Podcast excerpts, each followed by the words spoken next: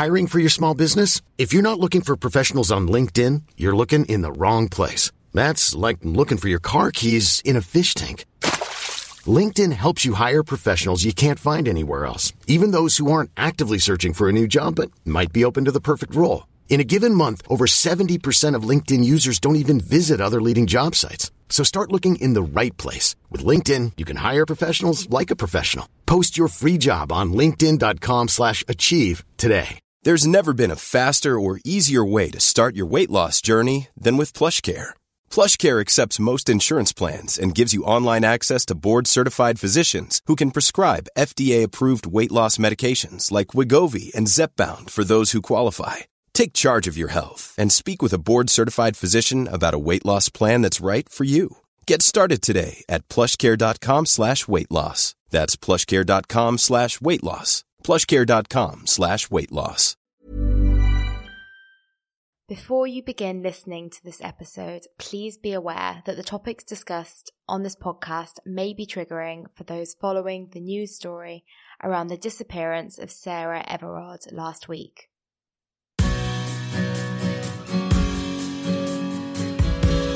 Hi, I'm Francesca Specter, and you're listening to Alonement, the podcast that broadens the conversation around alone time.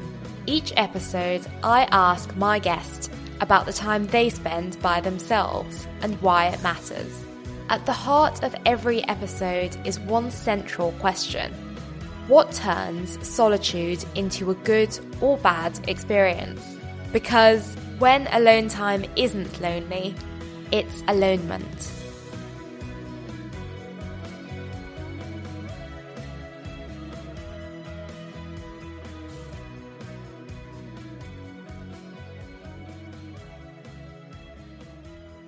My guest this week is poet Hollie McNish.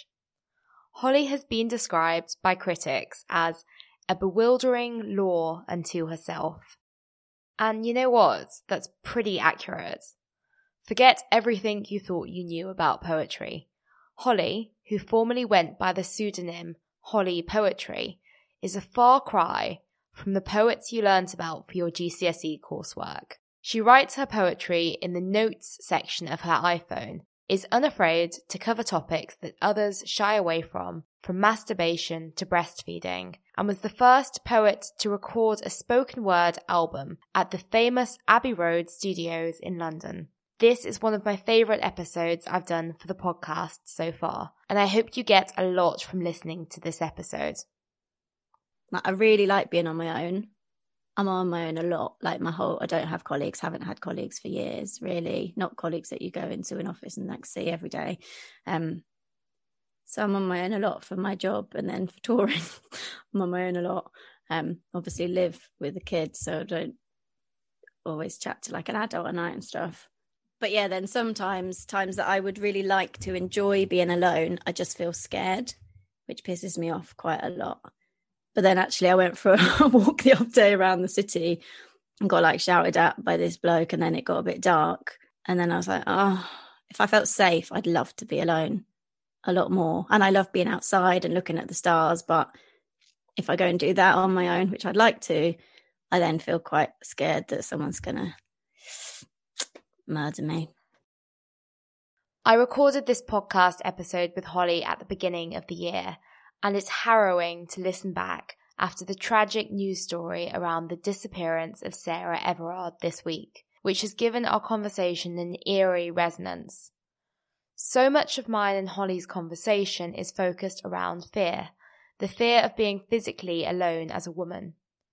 When we were recording, it struck me how much we both just accept on a day to day basis the experiences that we share. For instance, Hollie speaks about being too scared to go for walks near where she lives, so she cycles so she can at least outrun anyone who might chase her. To think that we just swallow that on a daily basis is pretty sickening. I thought a lot about whether to share this episode in its entirety or not. I worried that it might prove triggering to some people, which is why I've included a warning at the beginning. At points during this podcast, both me and Hollie play down the very real, very valid fears that we express, And given the events of the past couple of weeks, I thought it was important to share this. It's not right how we're discussing it, but it's an honest reflection of how much we as women have just internalized these fears and inhibitions for so long, and that needs to change. Sarah Everard disappeared after she walked home through Clapham at 9:30 on the 3rd of March 2021. At time of writing, it has been confirmed that human remains were found in Woodland in Kent, while a serving Met police officer in his 40s has been arrested on suspicion of murder. Sarah's disappearance shows that even taking all the safety precautions we're told we should as women, including calling a partner on the way home and walking along a main road, even when doing all that, the worst can still happen. This horrific story has led to women sharing their experiences privately and on social media about the baseline of fear that we live with and the constant safety precautions we take on a day to day basis, even in a seemingly progressive country like the UK. Running through this podcast episode is a very serious discussion about the implications of being physically alone as a woman. I hope this episode makes you think.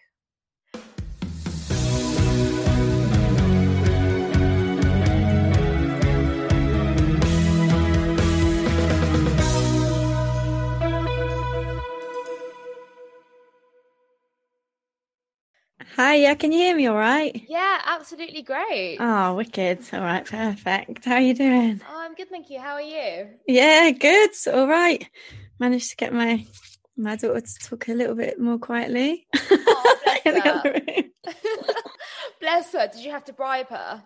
No, she's all right. I've given her potato waffles for breakfast. I think that was like enough bribery. Yeah, I think that was for me as well. Excellent bribery tactic.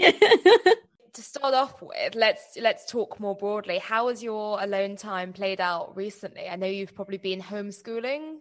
Yeah, have been homeschooling. It's all it's all right to be honest. I still get quite a lot of time by myself, which I think a lot of parents especially are not at the moment, but that's mainly because I co-parent and don't I'm not with and don't live with my daughter's partner. So I think actually I get sort of three evenings a week to myself still. I've only got one child and she's at her dad's three evenings a week. So that is my current alone time. But unfortunately, it's mainly the time that I catch up on my job. so it's like, so basically, I think my alone time at the moment is sort of between four to six when my daughter's on Roblox with her friends. That's it. So it's not alone, but it's still no one like wants me. Yeah. there's video games around. Those blissful two hours. It's you know, it's so funny. I was listening to um Helena Bonham Carter on Louis Theroux's Grounded podcast, and she was talking about co-parenting in the same way. She was saying, you know, she gets that those periods of, of time alone. Yeah, and you get periods of time where no one knows where you are and where you can actually just leave the house without like giving a reason. It is pretty amazing. Like that side of it, there's obviously like downsides, but that that side of living on your own with a kid is is pretty good if you co-parent. I imagine if you're like a single parent, it is the opposite because on the days when I'm with my daughter, obviously I, I actually physically can't really leave the house without her, so it's the opposite. So I guess yeah, more intense on the day she's here, and then Yeah. you get some yeah time.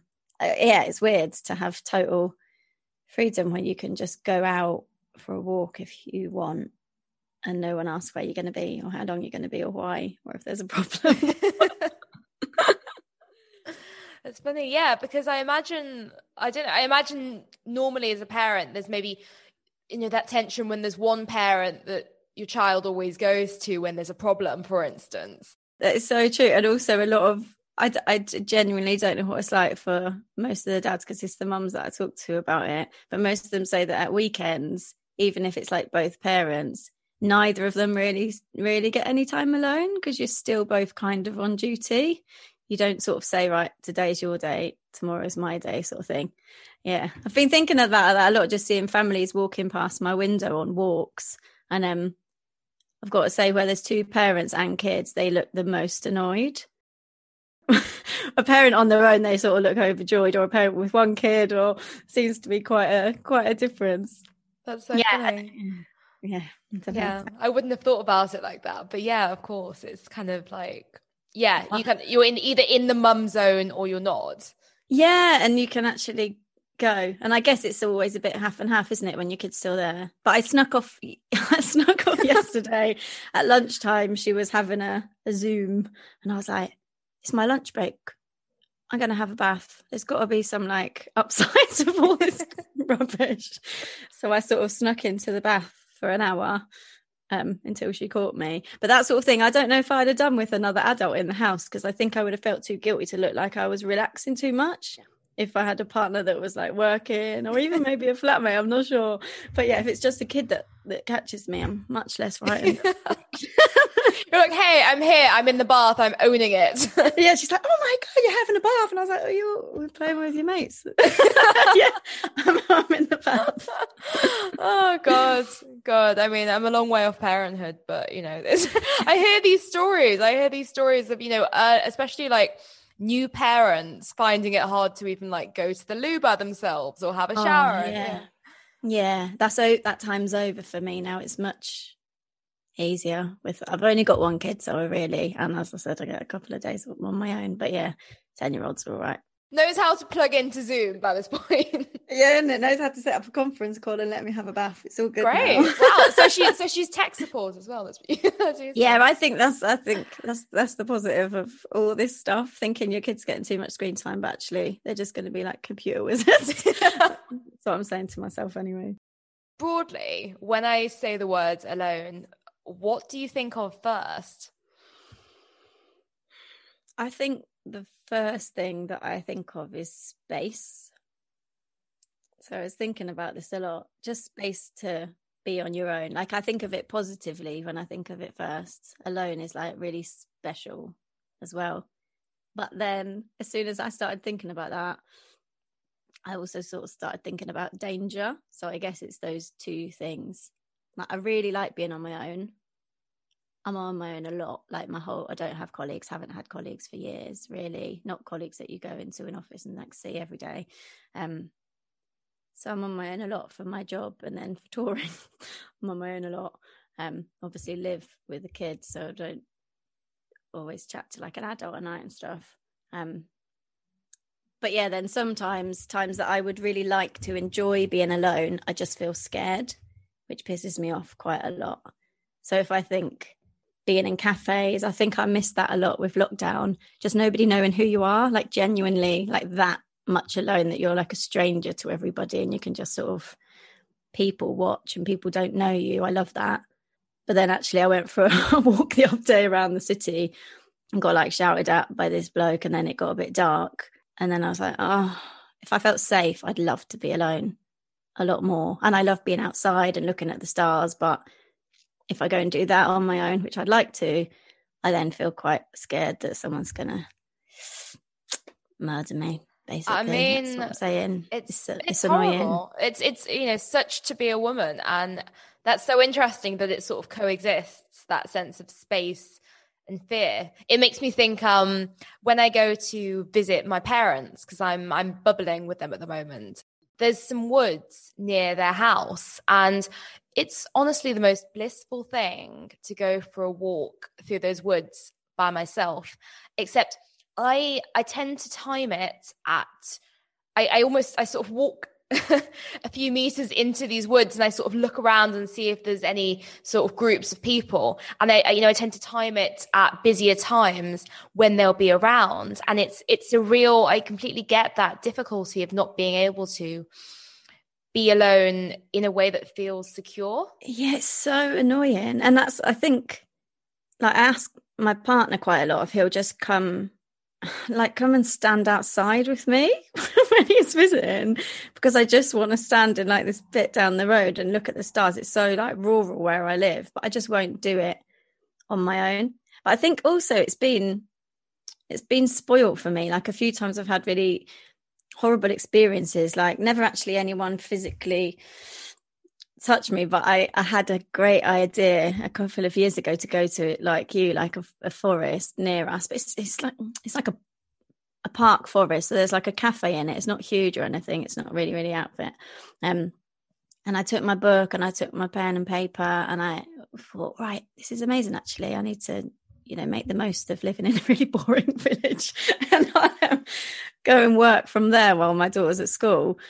And so I went into a slightly less populated area of this country park. Um, and after about half an hour of feeling like, oh, this is blissful, so nice and quiet, this weird guy came over and started circling me, telling me it was his birthday, asking me to stroke his head. Like really, it was really intimidating. And um, and that's happened. That sort of thing has happened. I'd say about five times in different settings where I've thought I'll sit on this park, you know, on this bench or whatever, and then a guy came on his bike and then just cycled back and then just stood in front of the bench just staring at me not saying anything. It's really weird. It's yeah. So i think it's been spoiled quite a lot for me. So now i always take my bike and a lot of my friends sort of laugh at me because i don't really want to go walking. I don't like walking at all. I really like cycling um, but i don't like walking on my own because i just feel like if i got into some sort of trouble yeah, I just wouldn't be able to do it. So I always take my bike and then I love cycling alone. so I feel more secure moving, being alone and looking at countryside whilst I'm on a piece of equipment that could possibly outrun somebody chasing me. that's that's my good alone time.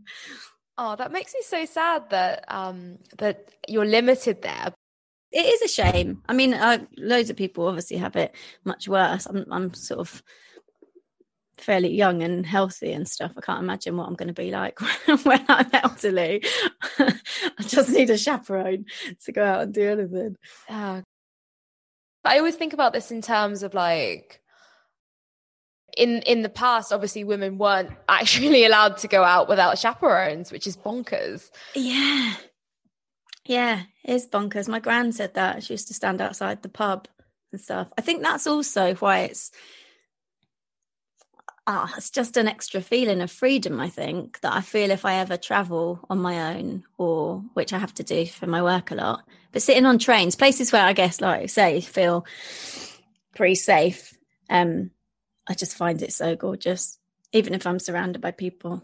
You know, I, I think it was interesting what you said about working at cafes as well, that sort of feeling of being surrounded by others. It's funny, isn't it? Because it's not technically alone and yet there's a real feeling of i you know i, I think definitely like freedom and, and and aloneness and it's like a celebration of your aloneness yeah it is it's so it's so freeing i think to just be by yourself in places like that and also i've got to say for me i do love seeing people because otherwise if i didn't do that i would just be sitting every day working on on my own mainly unless i rarely had a meeting but i don't live in a city so i don't often like meet face to face with people but it's also it's silly the things that I sort of miss living on my own as an adult. There are some things which are honestly just brilliant, I've got to say, which I love so much.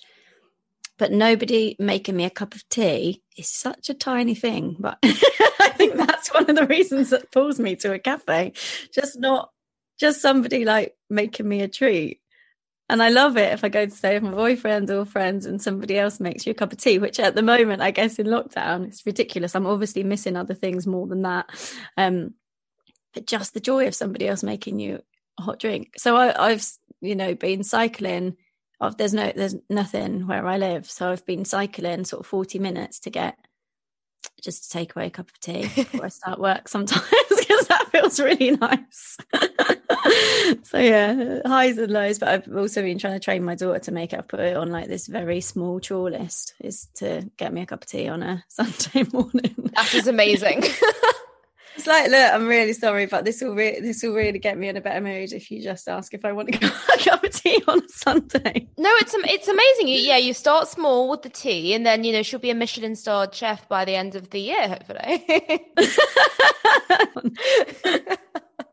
you know what? I do that quite a lot, and it's a really funny thing. Sometimes part of my routine is genuinely to go and walk to the coffee shop and to like have that social interaction because that's yeah. enough. I feel that's enough to almost give a flavor to your alone time and make that positive as well i suppose like that balance yeah i think so it's weird isn't it like I, I know a lot of people. I've I obviously missed my family in lockdown, but I miss my friends a bit more desperately. I think, and I didn't think I'd miss strangers, like being a, around strangers, but I really miss that.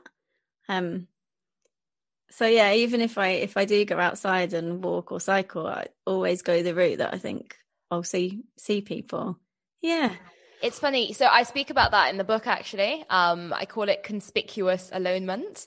And it's so funny. But so the reason apparently there's a there was um because I, I found this when when lockdown happened at first because I was so used to writing in coffee shops like you. And I found it very strange. You know, why am I missing being alone around other people? Why am I missing being that sort of creep in the corner of the coffee shop watching everyone? and okay, so but but there is there is actually, and I'm justifying this here, there is actually psychological um a study a study behind why we like it. So this study they did where people sat again groups of strangers they either ate a piece of delicious chocolate by themselves or they ate a piece of delicious chocolate in the presence of a stranger. And the people who ate the delicious chocolate in the presence of a stranger, even though they didn't speak, they enjoyed it more. And so it's something, it's amazing. It's something about shared experiences being better, even if you're sort of alone in them. That's really amazing. It's kind of uplifting as well, isn't it? Yeah. Yeah, that's. I love the word conspicuous as well. Also, loved the word delicious when you were saying it. I've got to say, I was thinking, what if they gave it not delicious chocolate? but yeah, conspicuous. I think it, it must be what it is because I, I was thinking, do I? Is it because I like seeing people, or I like people seeing me?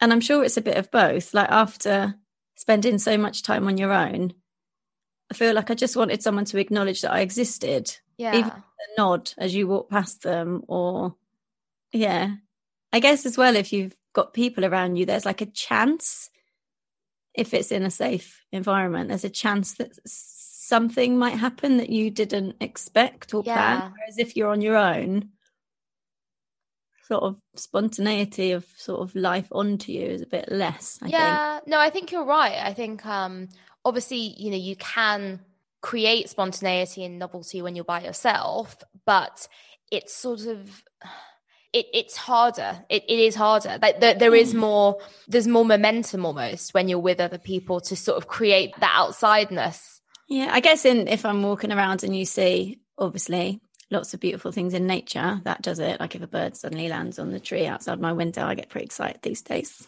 so that's the highlight.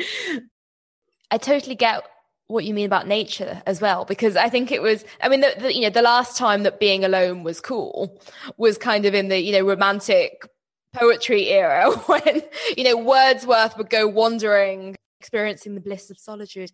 And but that that would be that would be within nature. That would be as you say this spontaneity that can come from other people that can also come from nature. And you know this is why walking in a forest as a woman would feel really great Oh, it would feel so great. It would be so good, wouldn't it? I always think that at night. Like I love the nighttime. I love that like gloaming time in the evening. Just knowing that it's going to be dark soon. It's like, oh. also there's certain things I find it. I find it funny having yeah, I guess being alone more than I normally am. Like I used to see a friend each day, really, after the school run, and go to someone's house or stay for dinner or whatever. Quite a lot. Like not don't often spend that that much time uh, alone after like school times. But I find it funny on your own how we're still so set on certain things that are like culturally acceptable to do on your own. So I've noticed I, don't I don't like walking. I don't really like walking anyway, I've got to say, but the fear thing does, you know, add to it in certain places. But I, I really hate running unless uh, it's like to play football or whatever sports. I like sports, but I, I hate running. I'm really not a jogger. I'm never going to be a person that's going to do like a 5k or a marathon or whatever. But I find it amazing how for an adult, there's certain things it's like it's culturally acceptable to go for a run but like roller skating, scooting, skateboarding, it's like cycling's all right. We've got this like really thin line of what things are all right to do, especially on your own as an adult. Like even in groups, I think we have to get into groups as an adult to like fight against the cultural like laughter at us basically to do things that you just prefer doing. So if if I'm with my daughter, our daily exercise is mainly on our roller skates. So I still got some from when I was like 17, I think. And I, I hate walking. It's so slow. I'm short. My legs are short. I don't like running. I don't find really any pleasure in it. Maybe I haven't tried it enough, but um, I don't. I don't want to get like hot and sweaty. I'm not going out to do like a, a exercise routine. I'm just wanting, you know, to skate. But I went and dropped her off at her dad's the other day on my skates and she was on her skates felt totally fine because it looks like oh sweet like a parent you know joining in with your kids. But i took shoes in my bag so that to skate back which is about it's like a half hour skate it's not not a lot um because i thought oh i can't i can't now do this on my own to go back. What if like what if i fall and i'm on my own? I look like a total dick like and I've, I've noticed as well, I used to like scoot to the school run with my daughter. It's like a 45 minute walk, and we always just walk or scoot or cycle. And she had a scooter, and I was so bored of doing this like adult half walk, half jog. Like it's so boring doing the stuff that adults are allowed to do. So I bought a scooter as well. But coming, dropping her off at school, and then trying to scoot back amongst loads of parents, like the jip that you get for just being on a scooter as an adult. Like we're so like butthurt about what other adults do that isn't this tiny, you know, tiny, tiny acceptability. I've got a neighbor who's a bodybuilder, and so he's got to do his exercise routine. He's not in the gym. He's like does those sort of muscle competitions and stuff.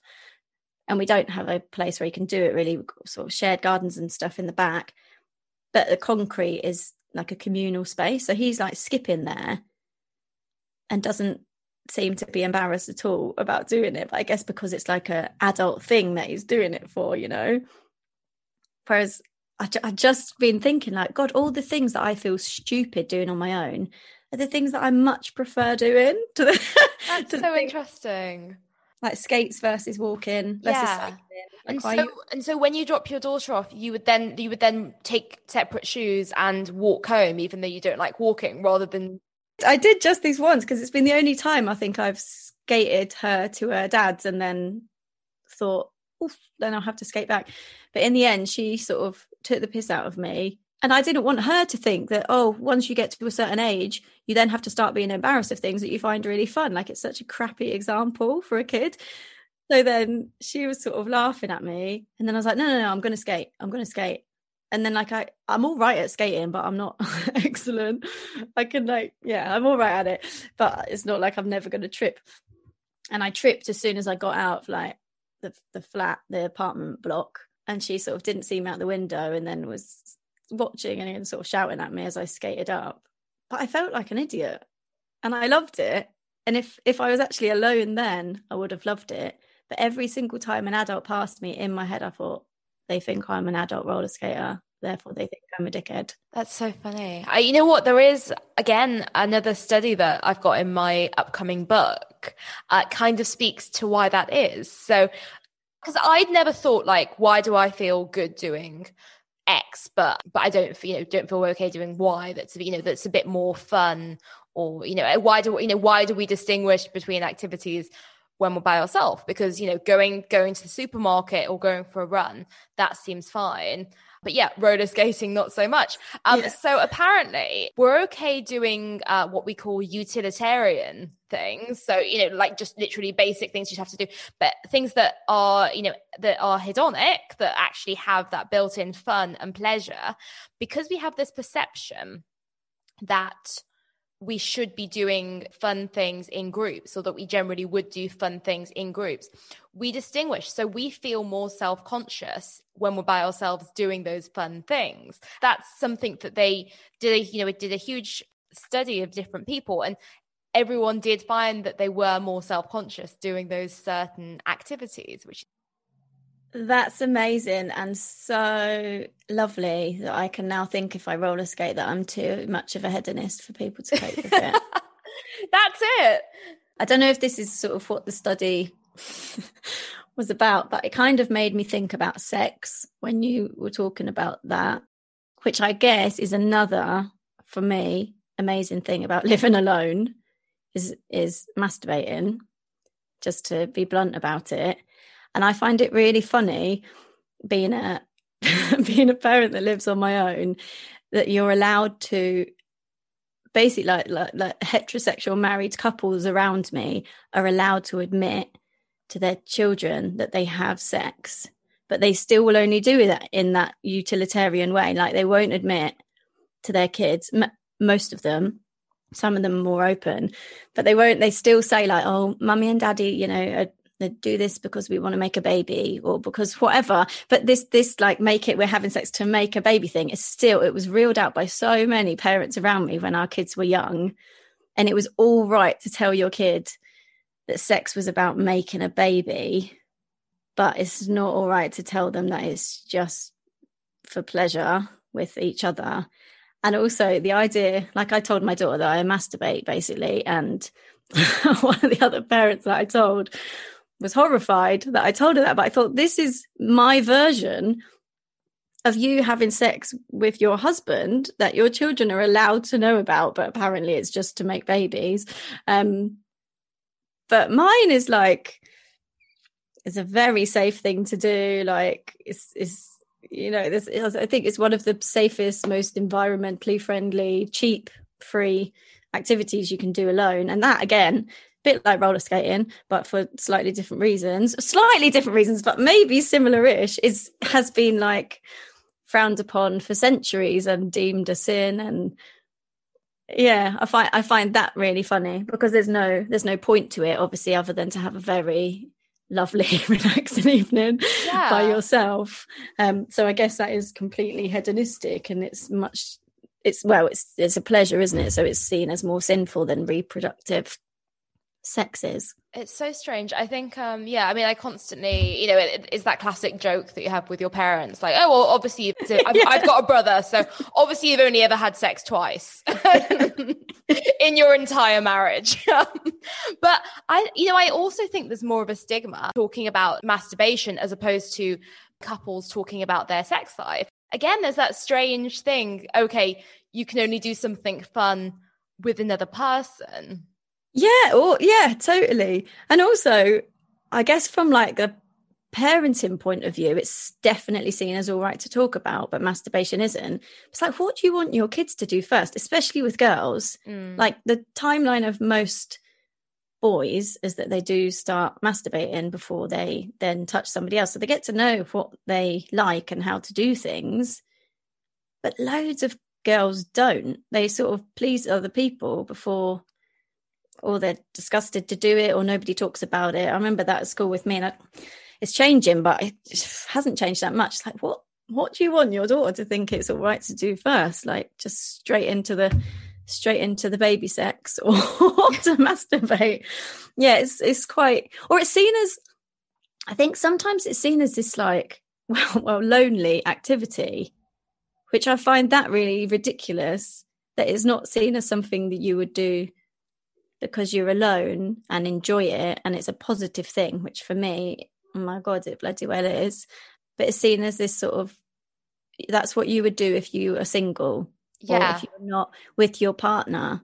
You're so right when you say that. And and yet thinking about that actual experience what is more lonely being with a partner that you that you don't like or you know a partner that doesn't doesn't care about your needs and your relationship might be failing or even you know the the, the kind of idea of like a sexual fling but them again not being emotionally very good for you. You know what's more what's more sad and lonely having that situation or learning to pleasure yourself? Yeah which obviously like from the amount of stories about unhappy relationships you hear. It's pretty, it's pretty obvious which one seems to be seems to be worse. I find i find it strange as well like lots of people that i talk to women more who don't feel that satisfied in heterosexual relationships i guess or feel that they could say what they actually want um, which i do think is harder for heterosexual women um, sneak off to masturbate So it's like this secret thing that you do in a couple. And I know that's not the same with everyone, but eh, sort of like stepping out of the house to just, oh, I'm going for a walk and having somebody say, oh, why? Oh, are you trying to get away? Why do you want to be on your own? As if wanting to be on your own, if you're living with someone or in a couple, is like really negative. As if eh, if you want to be on your own, it means you don't want to be with them rather than you just want to be on your own. I think those are two really, really different things. Um, yeah, that you that you just want to be by yourself. It's not that you want space away, or maybe it is, but it's not necessarily.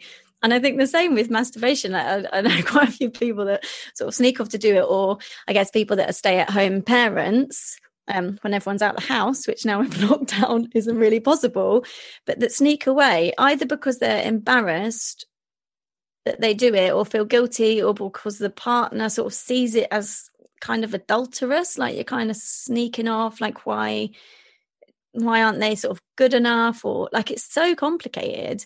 Whereas i think like masturbating is so different from being with someone. Like i think they're both brilliant but I gen- genuinely feel like i've got two sex lives and that even if i lived with a partner again i'd still want to keep a bit of the one by myself and not by myself as someone watching or doing it together, just like literally having a night by myself to try stuff that might be awkward or impossible physically with somebody else there. Yeah. So you think that solitude plays a really important role in female sexuality, you know, in or out of a relationship? Yeah, and I'm sure male as well, like for anyone, because we're told so much, aren't we, about like what's sexy, like and what good sex is. Like I've read so much crap growing up about like position of the month and best way, especially for female, I'd say, because obviously there's quite a lot of pressure in heterosexual sex for penetrative sex to be like the thing. Like, obviously, that's been shown as like sex because that's reproductive sex, and I think it's been the only sex that's not seen as like sinful. So it's been, you know, it's got lower censorship ratings than a lot of oral sex and things like that. So I found that being alone, like having my own my own house for the last five years. Obviously, it's not my own. Like my daughter's here, but she's not here two days a week just the amount of time that I've been able to spend not just masturbating, like it sounds like you're just, you know, but just learning what I actually like and trying to get rid of all this stuff. Like, do you like just everything? Like, do you actually like this? Do you like being touched like this? Do you like using lube? Do you like what are you actually thinking of when there's not a guy next to you that even if you are really comfortable with, you're still kind of trying to impress in a way that has been built into you for years?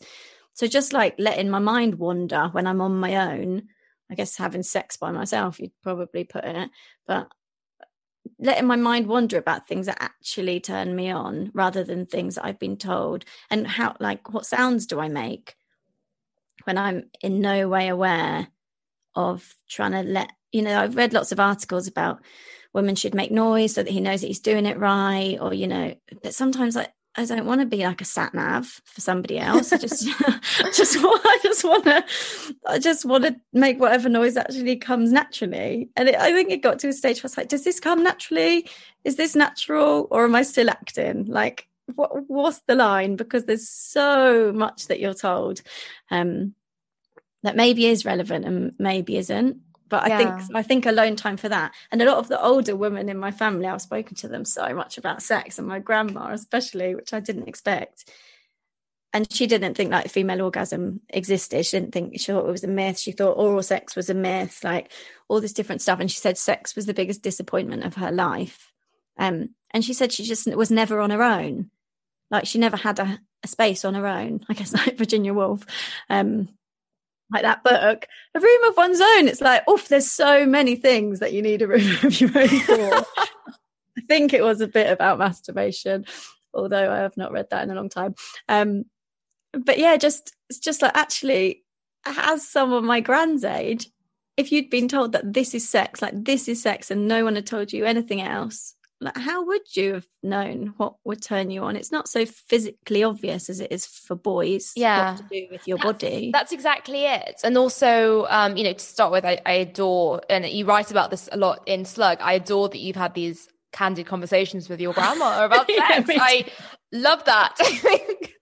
it's pretty pretty unique. Um, and even even you know we grew up li- likely on these sort of cosmopolitan 10 ways to please mm. your man of which i do not think there's an equivalent for men there, there just isn't you know and um you know I, I, I like to think that's changing i'm not sure how much that is the case um but the, but there is so much i suppose to unlearn as a woman oh, before yeah. you can enjoy your sexuality. Um, yeah, and- or as a straight woman, I think a lot of my friends who are queer women don't really have the same issues. I don't think they've been blinded by quite so many Hollywood movies as as heterosexual women, really. But yeah, that's. But it's so. It makes me really annoyed that the unlearning bit of it. It really annoys me and I remember somebody saying to me, Oh, but isn't it always like that when you're a teenager and you're sort of fumbling and you don't know what to do? And it's like, no, it's not like that. It's like 10 years without having any orgasms when you're starting your sexual thing or whatever it is for people, or a lifetime. Or I've got friends that have had their first one in their 40s now, and some people that I know have never had them. Um, but it makes me so angry that it's just this sort of crappy education and culture, which has sort of robbed you of like this free pleasure that you could get. I re- I really find like all the I've been reading all the kind of historic stuff about obviously and and boys were told it too, not just not just girls, but it's been more long term for girls. I think the sort of anti masturbation protests. Um, it's amazing the things that you know science or religion claimed that it would do. Like obviously blindness was a big one. Um, and been, I was reading about Kellogg's, like the guy that invented cornflakes, but that's in in the book. I was reading about it, and he invented cornflakes as an anti-masturbation cereal because he thought like spicy foods and flavored foods were really sinful, so they resulted in like pleasure, which was sinful. So cornflakes was actually invented as a food like so bland that it would be like an anti-sexual food. It's amazing. He's his history and he was really against sex and he was really against masturbation and he invented like cages to put children in if they couldn't stop masturbate this john kellogg's one of the brothers the other one didn't. Um, he was really he was really pro like clitoral burning um, and these sort of contraptions to put on boys penises to stop them masturbating.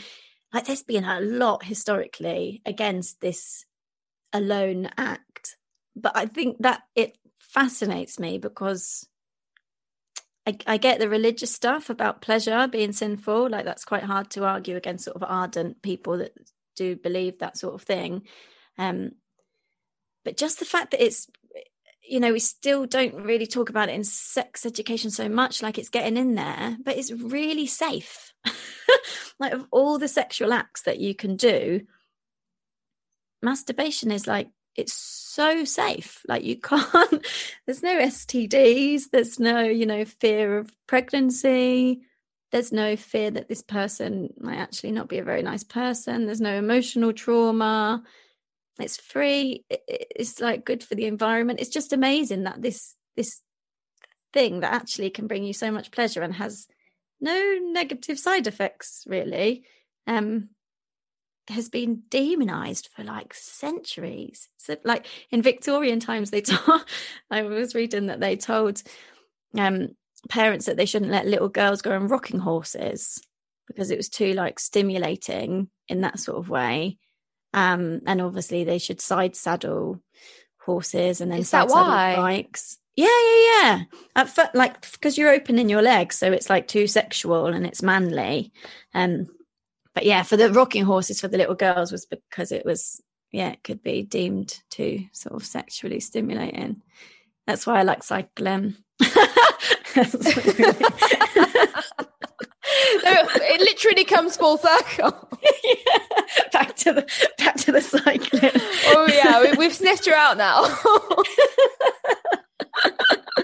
but yeah, yeah. So I find I really find it all really, really fascinating. Things I think it you, is, yeah. and it's so it's so powerful when you actually address it. When you actually think, you know, all this that we internalize. That you know, I think we're all, you know, however progressive we are, we're all still unpacking things every day. Of course, you know, why aren't people taught in sex education that, you know, masturbation is not only okay, it's also, you know, such a good thing to do. And it's also so, instead of being shrouded in shame, it's actually entirely guilt free.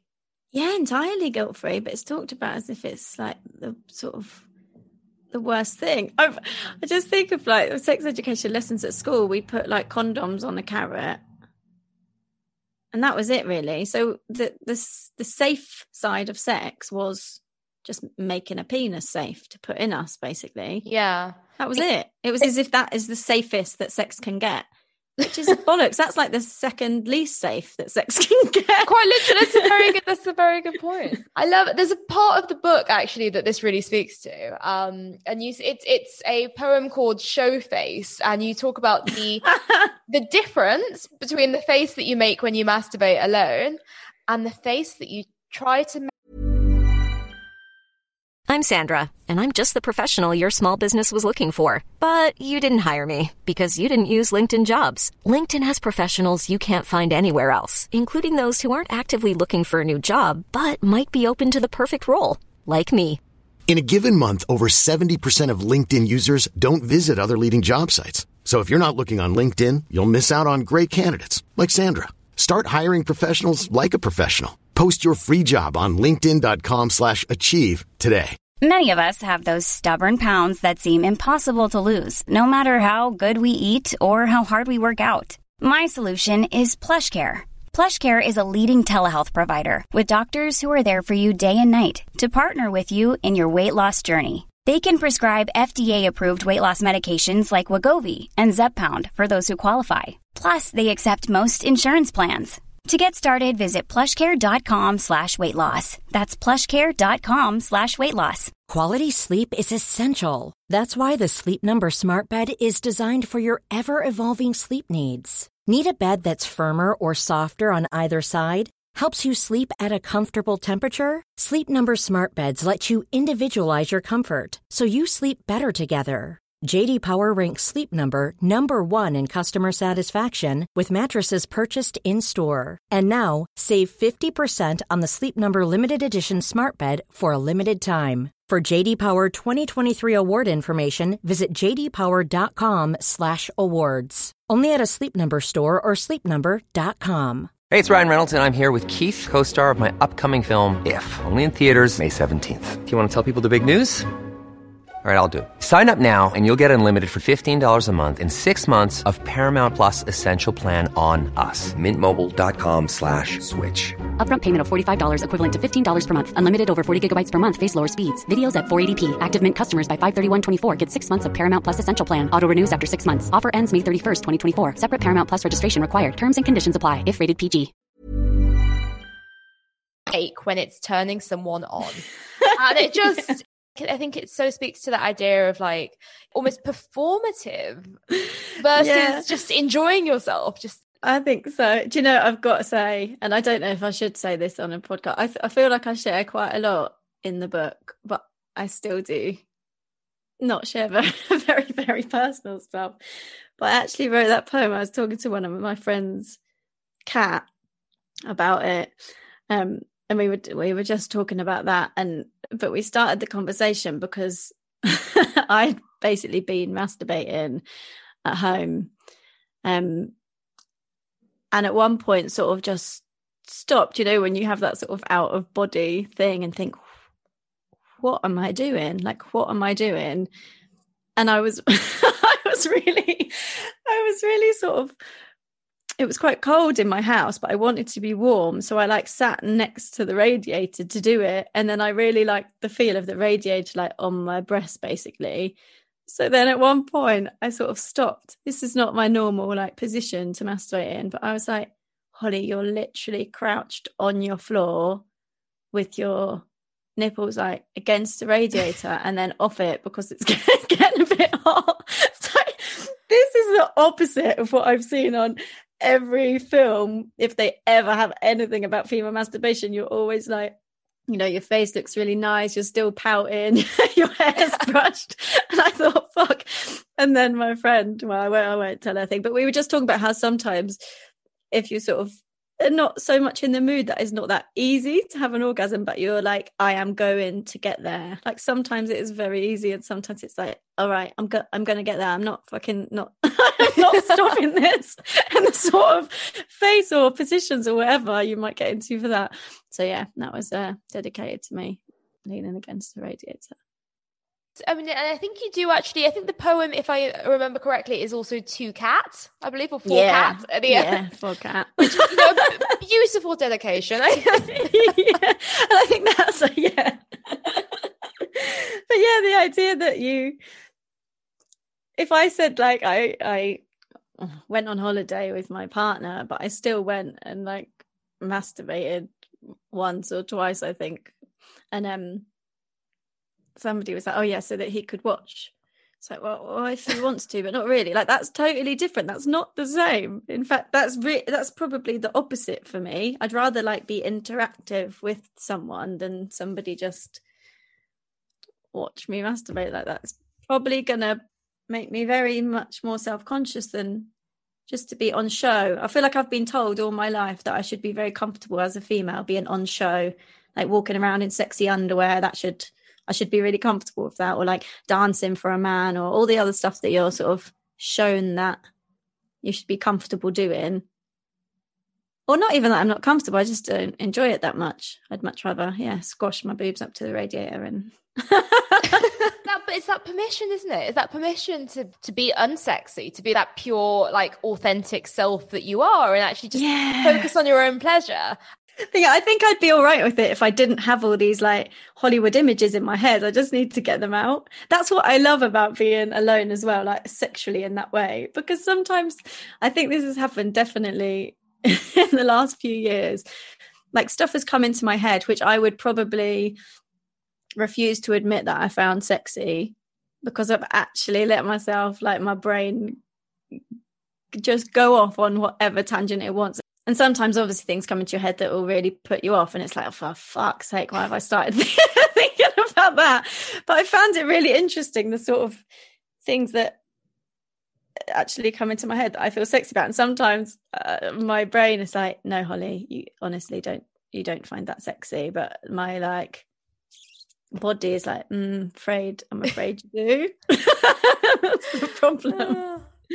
but yeah, it's why it's so it's why it's so safe. I guess you can sort of do what you want. It is, yeah, and again, again, it's that it's that the benefit of alone time to sort of just yeah discover yourself without anyone judging or you know wor- worrying how you're going to look to other people. Yeah, Yeah, um, I wanted the idea of sort of also you know in the in the book you talk a lot about women not being able to ask for what they want. There's a you know a particular poem where you discuss you know that that idea of just not being able to communicate um, as a woman your needs to a man, and you know it's it's seeming like this mystic thing, um, and so you know you never, so you you know you never actually end up saying it, um, and I think that idea as well be, of being afraid to ask what you want. Yeah, also it's quite a lonely experience i think yeah. I think it is, and that was that was like the first boy when I that must have been in my late teens that actually said, like, is that right? Do you like it? Like, what do you like? And I know there's been stuff like that in like the program Sex Education where the guy, or the I remember the guy said to one of the characters, "Are you actually enjoying this? Like, what do you actually like?" And she's never thought about it before. But there are so there are so many hurdles. I think often in saying to a guy who's had the same shitty sex education as well. Like I put up a, a post about this on online the other day, um, and I had loads of replies which were way worse than any experience that I've had with guys. Mainly the guys that I've been with have wanted to know um, what I like. And at first, I guess I couldn't say because I didn't have a clue myself for a while. Um, so, oh yeah, I like the reverse cowgirl. Like, do you, do you, Hollie, or did you read that in More magazine as well? Like, do you actually like it, or have you have you explored that thought? Um, but yeah, I remember thinking, oh, right, he he wants to know if it's right, and it's not. Like, it's not. like, I think he was like poking his finger or doing that thing where everything has to stimulate sort of simulate penetrative sex you know whatever they're doing and um but i thought like i don't know if the way that i masturbate is the way that my friends masturbate because we don't talk about it. Mm. and physically i do think it's so different because it's really not like something suddenly pops up and says i know it's not that simple for guys learning to wank but it's a bit more obvious i think. The end point is maybe more obvious or the end point in that sort of way. Um yeah just where to touch is more obvious you see more pictures of penises like you hear more about erections whereas with girls there's like nothing. And we don't like we don't really see other vulvas especially as a heterosexual woman. So it's not like you've had loads of experience even seeing that anatomy. I find it hard to say the word vulva and labia but i'm trying to pretend that i don't. Um so I remember thinking, like, what if I tell this guy to do things that I like, and that is nothing like how other girls do it, and then he thinks I'm weird. And also, like the the girls at school, I had one friend that admitted that she masturbated, and she was immediately deemed a slag. And my boyfriend was saying this as well. He was saying he remembers still the girl at school that told everyone that she did wank, and all the guys were like, "Oh, she's up for it." Wow. Yeah. That that that made her a slag. Yeah, that made her a slag because she touched her own body, or it made her like she really wants sex now, or it made her weird with the other girls. Yeah. They were like horrible to her. It made her weird. I thought, God.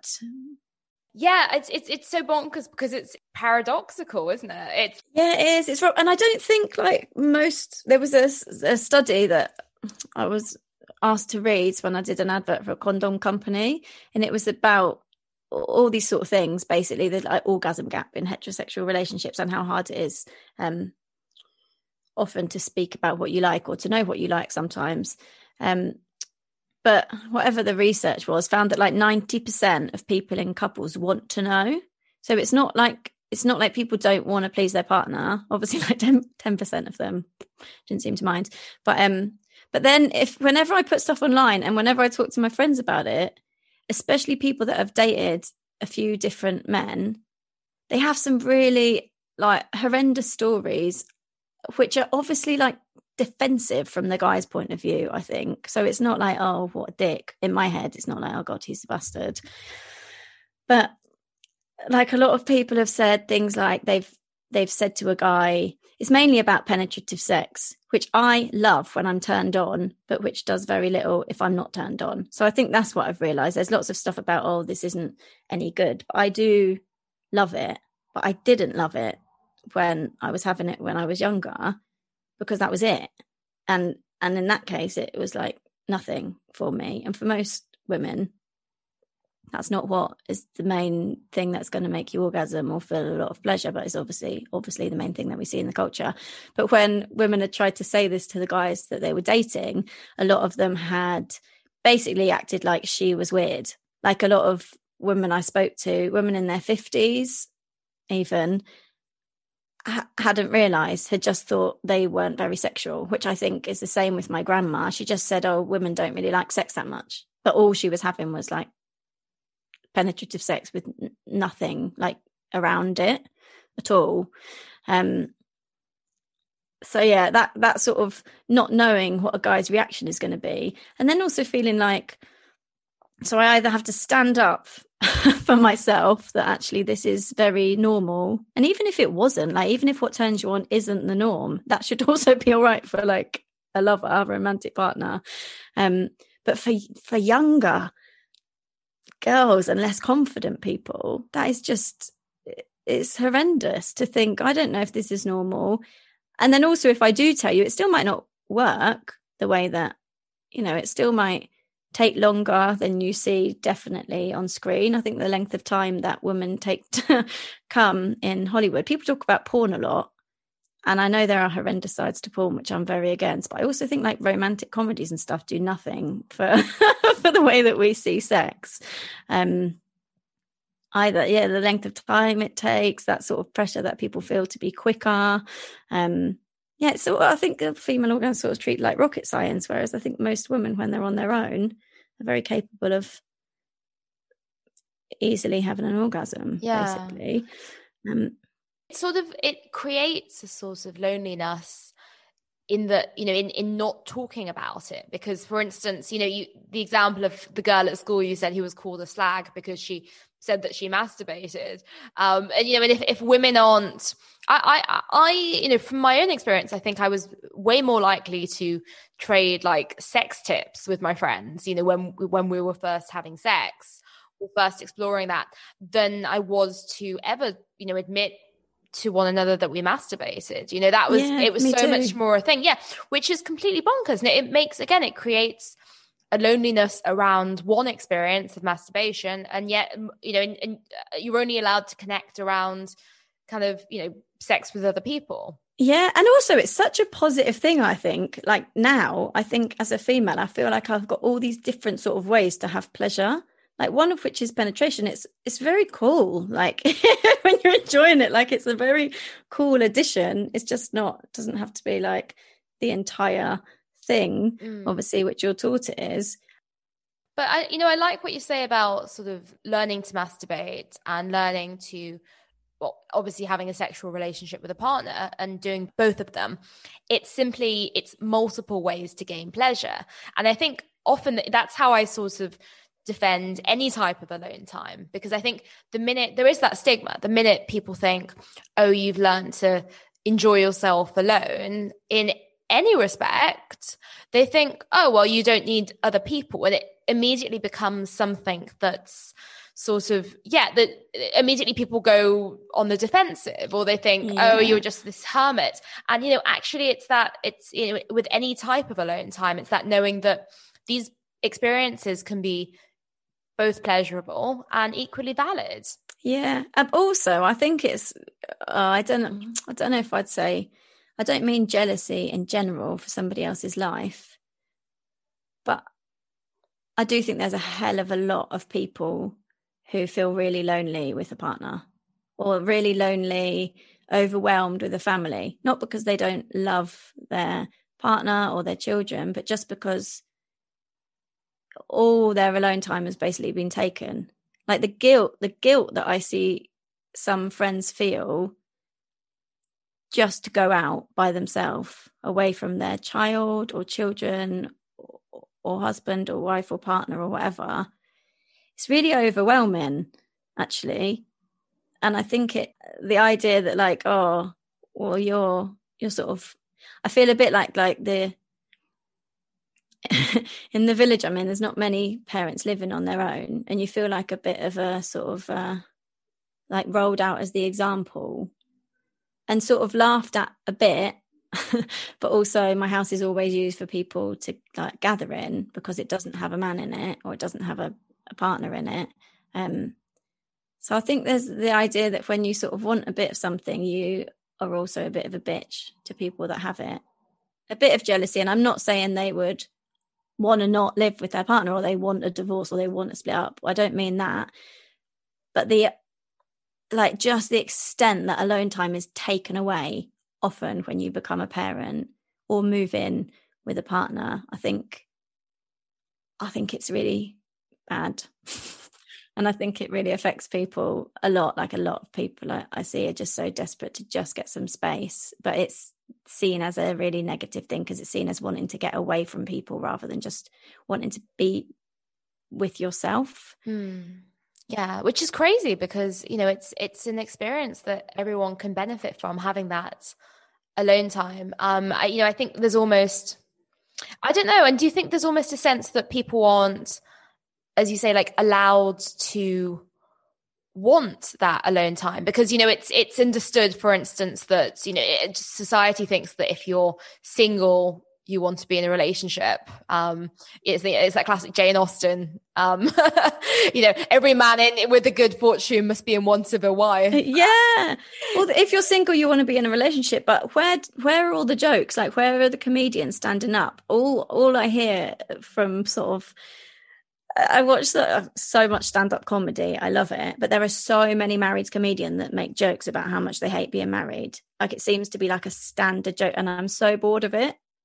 I'm just so over it.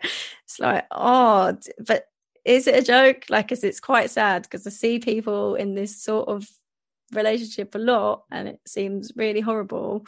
Um, there's a lot of joke, you know, they're sort of husband and wife, mainly for married. It doesn't seem to happen so much when people aren't married. I don't know.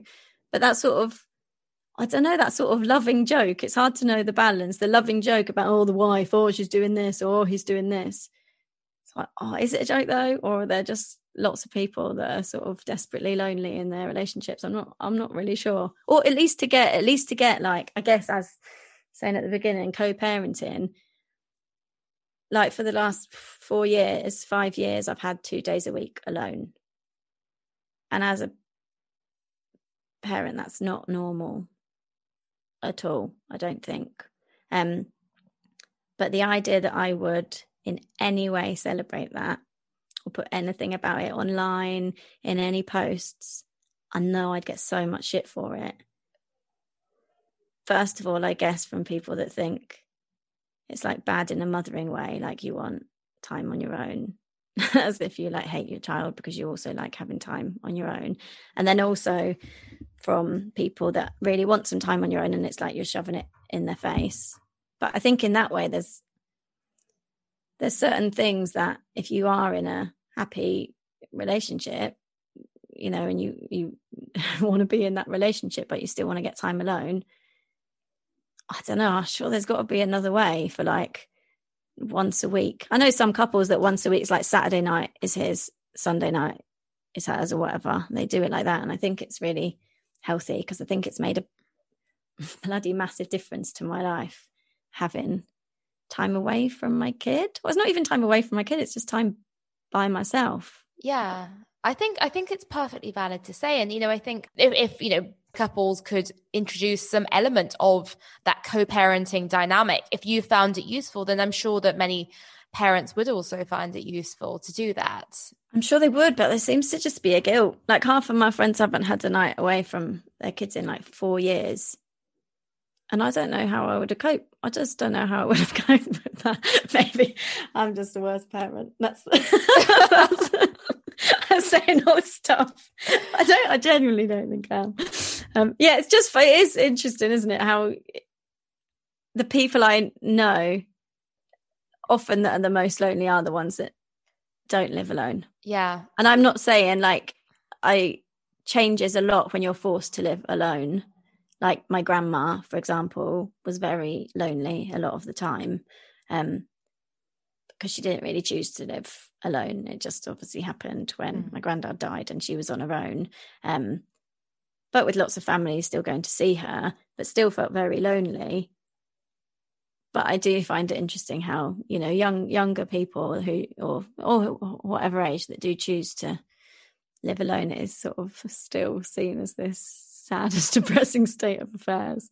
And I definitely, definitely the loneliest I think I've ever felt is definitely being in crowds of people. I was I asked my daughter this actually. I gave her like a fake podcast interview when we were eating waffles over breakfast and asked her when she felt lonely and she said the same thing. She was like, "Oh, I feel most lonely when I'm like in a group of friends and they're being mean or they're ignoring me."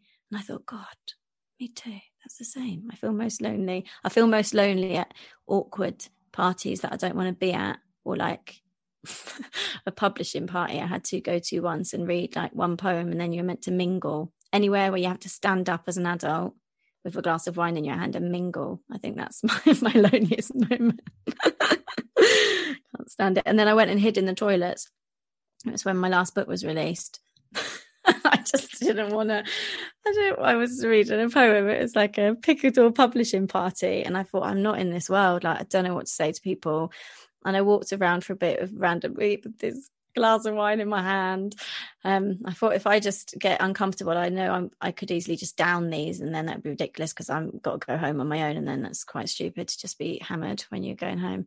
Um, so I just went and hid in the toilets and texted my mum. And she was like, Hollie, you need to stop hiding in toilets at parties that you feel awkward in. But I felt much better sitting on my own in the toilet than I did just wandering around in this like very sort of, I was like, no, I don't know, sort of posher atmosphere that I'm used to, or just more serious, or and people making conversation with you and they don't really I don't really care. Like I don't. It's all a bit fake. That sort of atmosphere. I think that's definitely my loneliest setting. Sort of like performative conversation.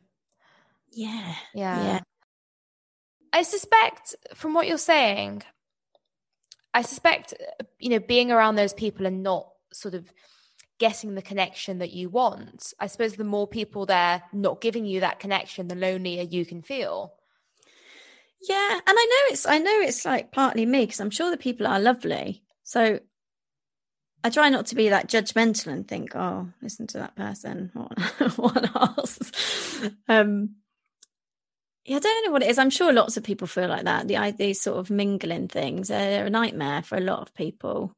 Um, I think it's, I think I'm sort of done with with like polite conversations. I've really had enough of them, and I feel as much as I like a lot on Radio Four, I feel the same about some of the sort of Radio Four comedy dramas. That sort of polite comedy or old fashioned polite comedy oh, I'm just done with. I feel like all the stuff that we don't talk about is the stuff that's actually affecting people. I guess like sexual things or masturbation and and just sort of standing around at that kind of dinner party. It's not the atmosphere I was brought up in either. It's also so fakely polite. Like I think I find that annoying about adults, and I think that kind of sometimes it's good obviously not wanting to say what you think all the time and i don't really want people to tell me what they think of me all the time but yeah, that sort of making conversation. Oh, where do you work? Oh, oh, what do you do? It's like, but no one cares. So what are we doing? Like, I just, I don't know. I just, yeah, I do, and just being polite and having to watch what I say about stuff. And I guess as well from writing about a lot to do with sexual things or taboos, um, and being in circles often in more of the sort of poetry world, I guess, and with my mates where we really do just talk about all of that stuff and then suddenly being back into the society and remembering like oh i forgot that this is deemed vulgar and this is deemed rude and this is off limits and so many things that you're not allowed to talk about which are mainly the more interesting parts of life i think. Yeah i absolutely agree. It reminds me i saw a video that you did a couple of years ago about loneliness online. You said being afraid to ask for what you want, that is often the source of loneliness. And you said that children have the edge with that because children often feel able to ask for what they want you know that that affection from their friends and that that physical touch um, yeah um, whereas adults don't and that that that is what creates it, the loneliness sometimes oh, interesting i don't remember saying that but i do agree with it which would make sense if i said it yeah, no, I think that's true. I guess there's, I feel like as an adult, there's so many rules and there's so many things that are off limit, which obviously in a way is good. Like kids, I think are often happier, but they're also selfish little gits sometimes. So do you know what I mean? Like I think adults care more about other people, which is why we just don't go around like demanding ice cream from people who've invited us around for a cup of tea or whatever. Um, but yeah, there are a lot there are a lot of rules of things that you can and can't do and ask people for. I think that kind of touching one for me, I know not everybody likes to be touched, but I think we're very untouchy feely now as a society because it's you know we our boundaries between is that a bit sexual or is that not we're very messed up about all that mm. stuff in mm. our culture we think we're so forward about it but i don't think we are apart from maybe yeah people in the kink community that i've met that seem to actually be able to talk about anything which is amazing to me um but yeah, like my daughter, when they're allowed to have friends over, they'd come over and just say, "Shall we brush each other's hair, or shall we, you know, play, whatever, play dogs or like stuff, stuff that I can do with my daughter is really fun. I know people struggle with their kids, but I really like hanging out with my child a lot of the time. Um, but then if I hang out with an adult, often it's like, okay, so you can invite that person around to drink tea, or you can invite them out for dinner, or you could go for a walk but uh, yeah, again, there's just there's just rules that kids don't have.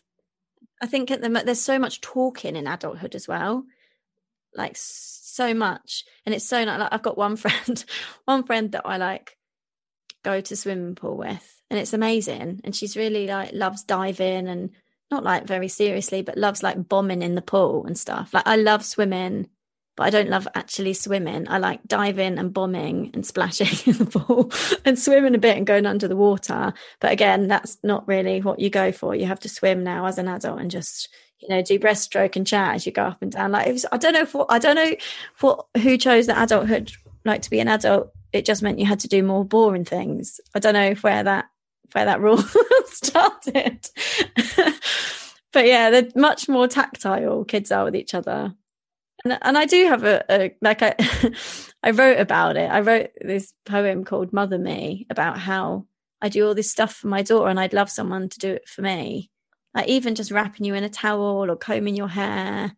But when you're an adult, if you ask someone to do that, it's like a, seen as like a sexual thing more, any touch. So it's really, it's really like different. But then my boyfriend saw the poem and he was like, I'll do it. Oh, that's that. okay. That would be excellent, actually. Yeah, but that's but that's lovely because I think that you know, again, as you say, uh, you know, you talk a lot as an adult, and that's wonderful.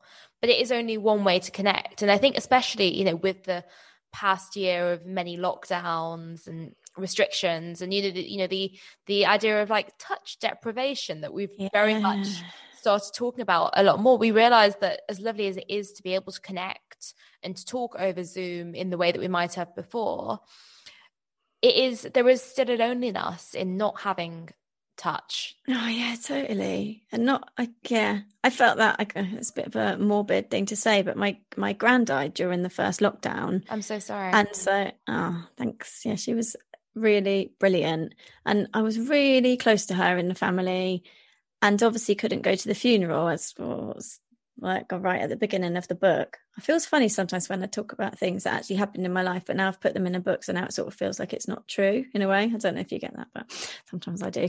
Um, but yeah, so I couldn't get to the funeral, and I really thought it would be okay because I could watch it, and I thought it would be really nice to be alone because funerals aren't the best in my head, not the nicest things to go to and I genuinely did think I'd be all right. And then I thought maybe this would be better because I can just cry and no one's watching me. And my my daughter was at her dad so that I could watch it. She didn't want to watch it. Um, but the worst bit of it, I watched all the speech and everything, and that was fine. But the worst bit of it was when everyone got up and I could see my mum and my auntie and my cousin Nikki. Um, and I'm really close to all of them, and they got up, and I just really wanted to like see their face, not on a screen and it, I quite like the zooms, and I do a lot of zooms with like my schoolmates and mates from uni and stuff. Like quite a lot, or like talking to friends' kids to occupy them for a bit so they can go off and do stuff. And there's a, a lot of a lot of friend zooms going on, and I actually, I've spoken to my friends more during lockdown than I did I did before in a lot of situations where I can't actually see them anyway. But at the funeral, just like this is just dread like this is dreadful now being on my own. It's totally crap. Um and i just thought it wasn't even just the touch. It wasn't even like the hug. It was just seeing someone in 3d that i really wanted. And it was obviously in the heaviest lockdown where i'd hardly seen anyone at all.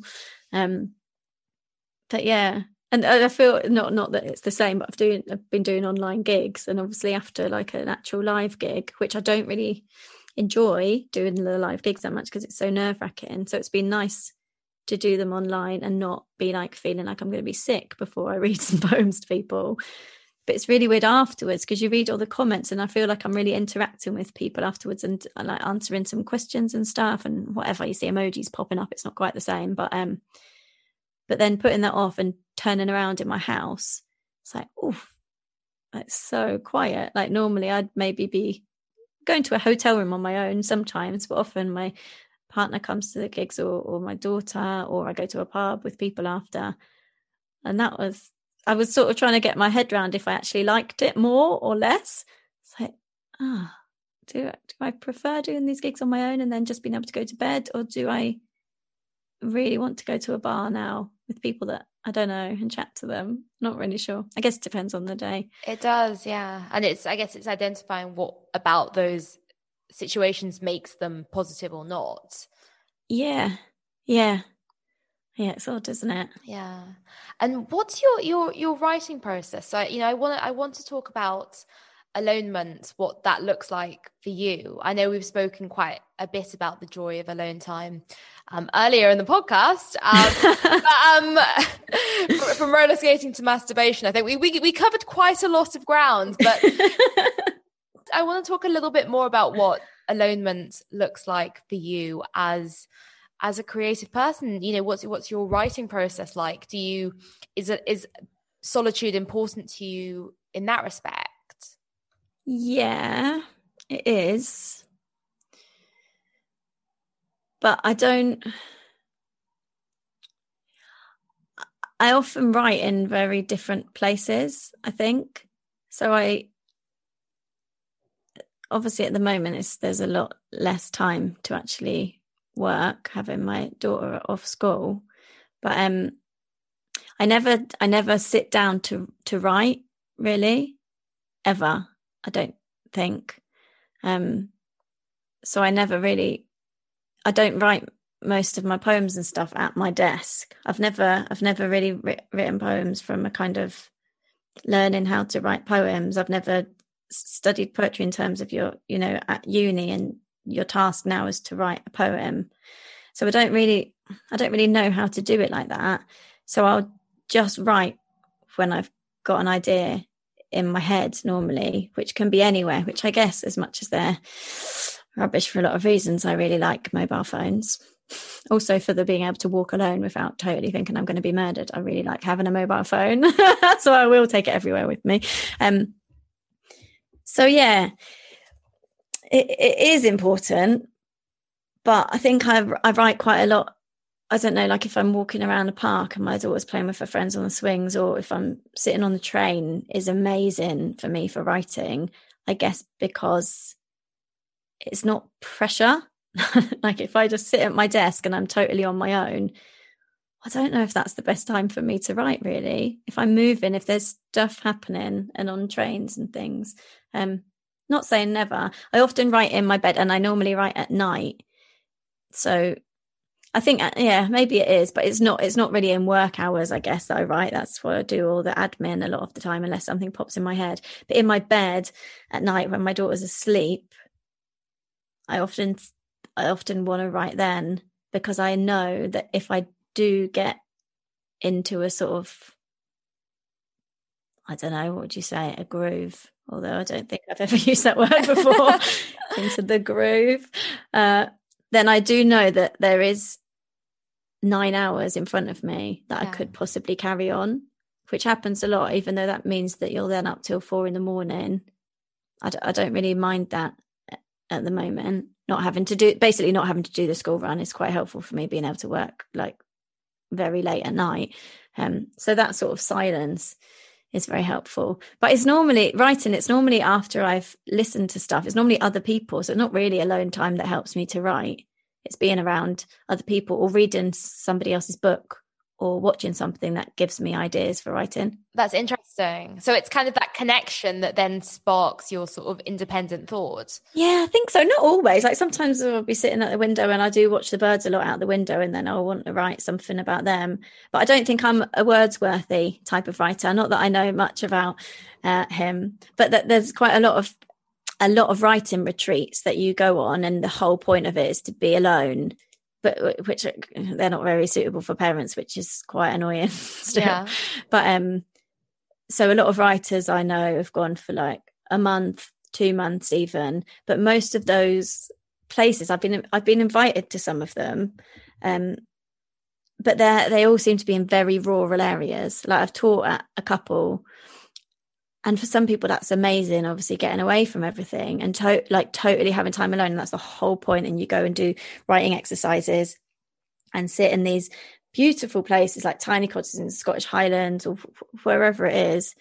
Um but I, I went to one for like a week and I was teaching but then you got some some time and the teachers bits were sort of a bit away in this other cottage and again that just that fear came back. Like i don't feel that um i don't feel that creative sitting in the yorkshire moors on my own in a cottage like not knowing what's around me.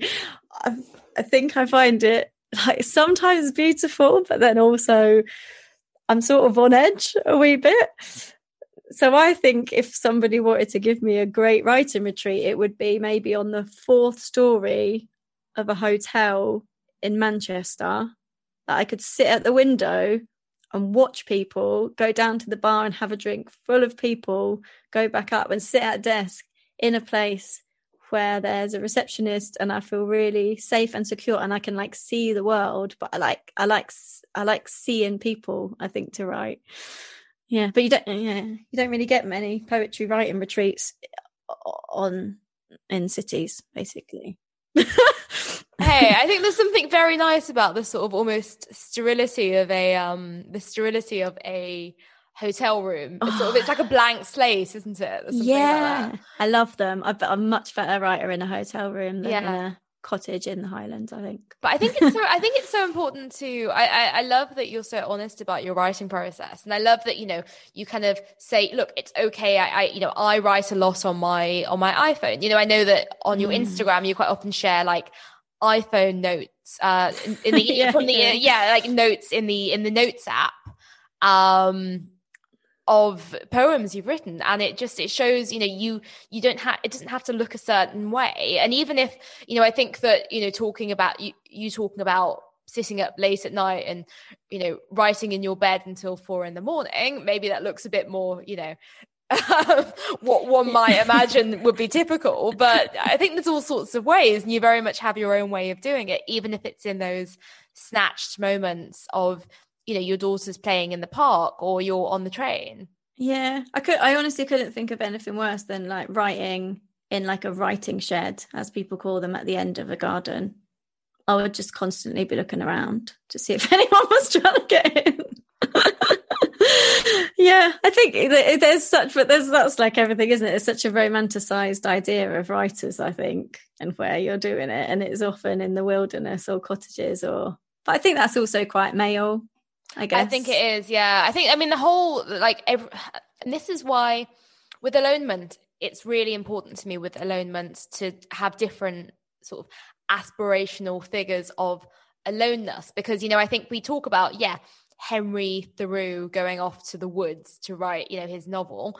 And there's that notion that that's the only way that you can be alone and that's the only valid way of being alone and so you know for you to be able to say look obviously alone time does play into your creation like it does play into your poetry and your writing um but you know that can look like a moment away from your daughter in the park or that can look like writing in your bed at night. Yeah. And don't get me wrong i honestly feel like i would have written a lot more if i had more time. Like i do get frustrated not having enough time to write just because there's lots of ideas I have in my head, like with a lot of people, of things I'd like to. And sometimes I get sort of jealous of the, sort of carefree, wealthier section of society who can. And sometimes I get very annoyed with how much we praise writers who have had all the time in the world to write.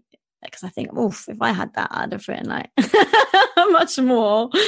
Um, but yeah, I think it's also quite capitalist, isn't it, really? Or like sort of extreme capitalist that we're constantly told that in order to do something, we have to go somewhere, buy something, wear something specific, you know, have a lovely looking writing desk, have a spare room, which is our office, have a shed in the garden. Like we just want want to make people feel like they can't you know can't go out for a run without buying a new lycra jogging outfit that seems to be the thing at the moment and to sort of sell this idea that you can't just do stuff you've got to buy something in order to do it. Uh, even that even the the sort of i think female pleasure is being picked up by that a lot. I think sex toys and stuff are, are amazing in a lot of ways but i feel like like are we just starting to talk about female orgasms and masturbations a lot now because there are so many more industries trying to sell stuff? Or are they doing it because we're talking about it more? It's hard hard to know. But i feel like that a bit about the writing process like oh i need to book a week in dorset in order to write this book you know and therefore if you can't book a week in dorset then you probably can't be a writer that sort of thing.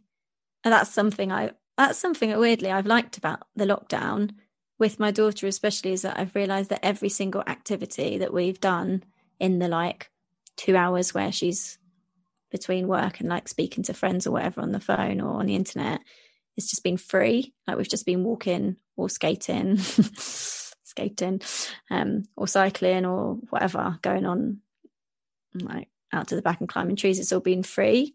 Mm. So, oh, no one's really been able to sell me stuff like to do because I can't go anywhere anyway. And that's been quite nice to realize that. Yeah. I suppose, yeah, it feels real, doesn't it? Yeah, a wee bit. Don't get me wrong, I'm really looking forward to going back to the trampoline park. That's another thing. That's another thing. I love trampolining. Love it. It's like possibly my my favorite thing to do for fun. Um, and I love going to the trampoline park in Glasgow with my daughter. But then once we went we went to this trampoline park, we are meant to be there for about two hours. We stay and um it's got massive like foam pits that you can do stuff in. Do stuff in. That's a weird thing to say that you can bounce into. but she made a friend. Like one time we went, and I was like, okay, yeah, yeah, cool, go off with your friend. And then I realised I was alone, trampoline and alone, and I love it. Like I, I love doing flips. I love practicing all this different stuff. But I was like, Hollie, you've got to do this. You love it. Like your daughter's not even trampolining with you; she's just next to you. Like come on. It's like it's like being a child again, like taking your mum's hand away. It's like, Hollie, you can do this on your own. you can bounce. So what if the other parents think you're a dick? Oh, it doesn't matter. I think you know what? If there's an overriding theme of this episode, I think it's being you can do fun things alone. I know, or with another adult. Like, fuck what people think, man. Yeah. Just bloody do it. Yeah. Anyone listening to the, you know, go off trampolining, masturbate, roller skate, all of these things. It's like bullying, isn't it? People are going to pick something else if you don't do it anyway to tease you about. So just do the stuff that you like. Oh, well, this has been the longest podcast episode of the series, and because I just could not stop speaking to you. Oh, Thank you oh. so much for your time. That's all right. And all your insights. Oh, well, you too. I can't wait to read your book. It sounds amazing. It's going to make me feel much better about the roller skating. I can feel it already. Oh, bless you. I will definitely get you sent over a copy. yeah. Oh, thank you so much, Hollie. That's all right. It's lovely. I'll go and make my daughter some cake now to thank her for. Oh, bless you. She's so good. There's, there's, yeah, that, that potato waffle bribe you gave her at the start of the episode, really. That was good. Really paid off. Yeah. Definitely deserves that cake.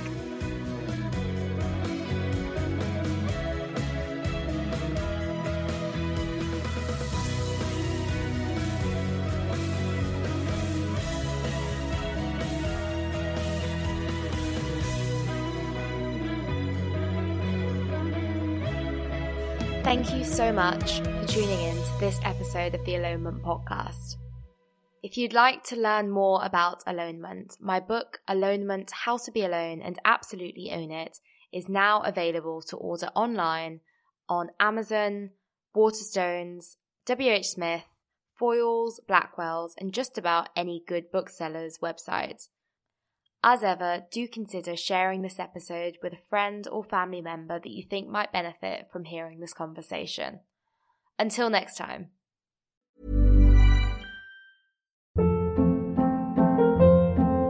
Hold up. What was that? Boring. No flavor. That was as bad as those leftovers you ate all week. Keke Palmer here, and it's time to say hello to something fresh and guilt-free. Hello Fresh. Jazz up dinner with pecan-crusted chicken or garlic butter shrimp scampi. Now that's music to my mouth. Hello Fresh. Let's get this dinner party started. Discover all the delicious possibilities at hellofresh.com. Hey, it's Paige DeSorbo from Giggly Squad. High quality fashion without the price tag. Say hello to Quince. I'm snagging high-end essentials like cozy cashmere sweaters, sleek leather jackets, fine jewelry, and so much more. With Quince being 50 to 80% less than similar brands. And they partner with factories that prioritize safe, ethical, and responsible manufacturing. I love that. Luxury quality within reach. Go to quince.com slash style to get free shipping and 365 day returns on your next order. Quince.com slash style. When you make decisions for your company, you look for the no brainers. And if you have a lot of mailing to do, stamps.com is the ultimate no brainer. It streamlines your processes to make your business more efficient, which makes you less busy. Mail checks, invoices, legal documents, and everything you need to keep your business running with Stamps.com. Seamlessly connect with every major marketplace and shopping cart. Schedule package pickups and see your cheapest and fastest shipping options from different carriers with rates up to 89% off USPS and UPS rates. And with the Stamps.com mobile app, you can take care of mailing and shipping wherever you are. Make the same no-brainer decision as over 1 million other businesses with Stamps.com. Sign up with Code PROGRAM for a four-week trial, plus free postage and a free digital scale. No long-term commitments or contracts. That's Stamps.com. Code PROGRAM.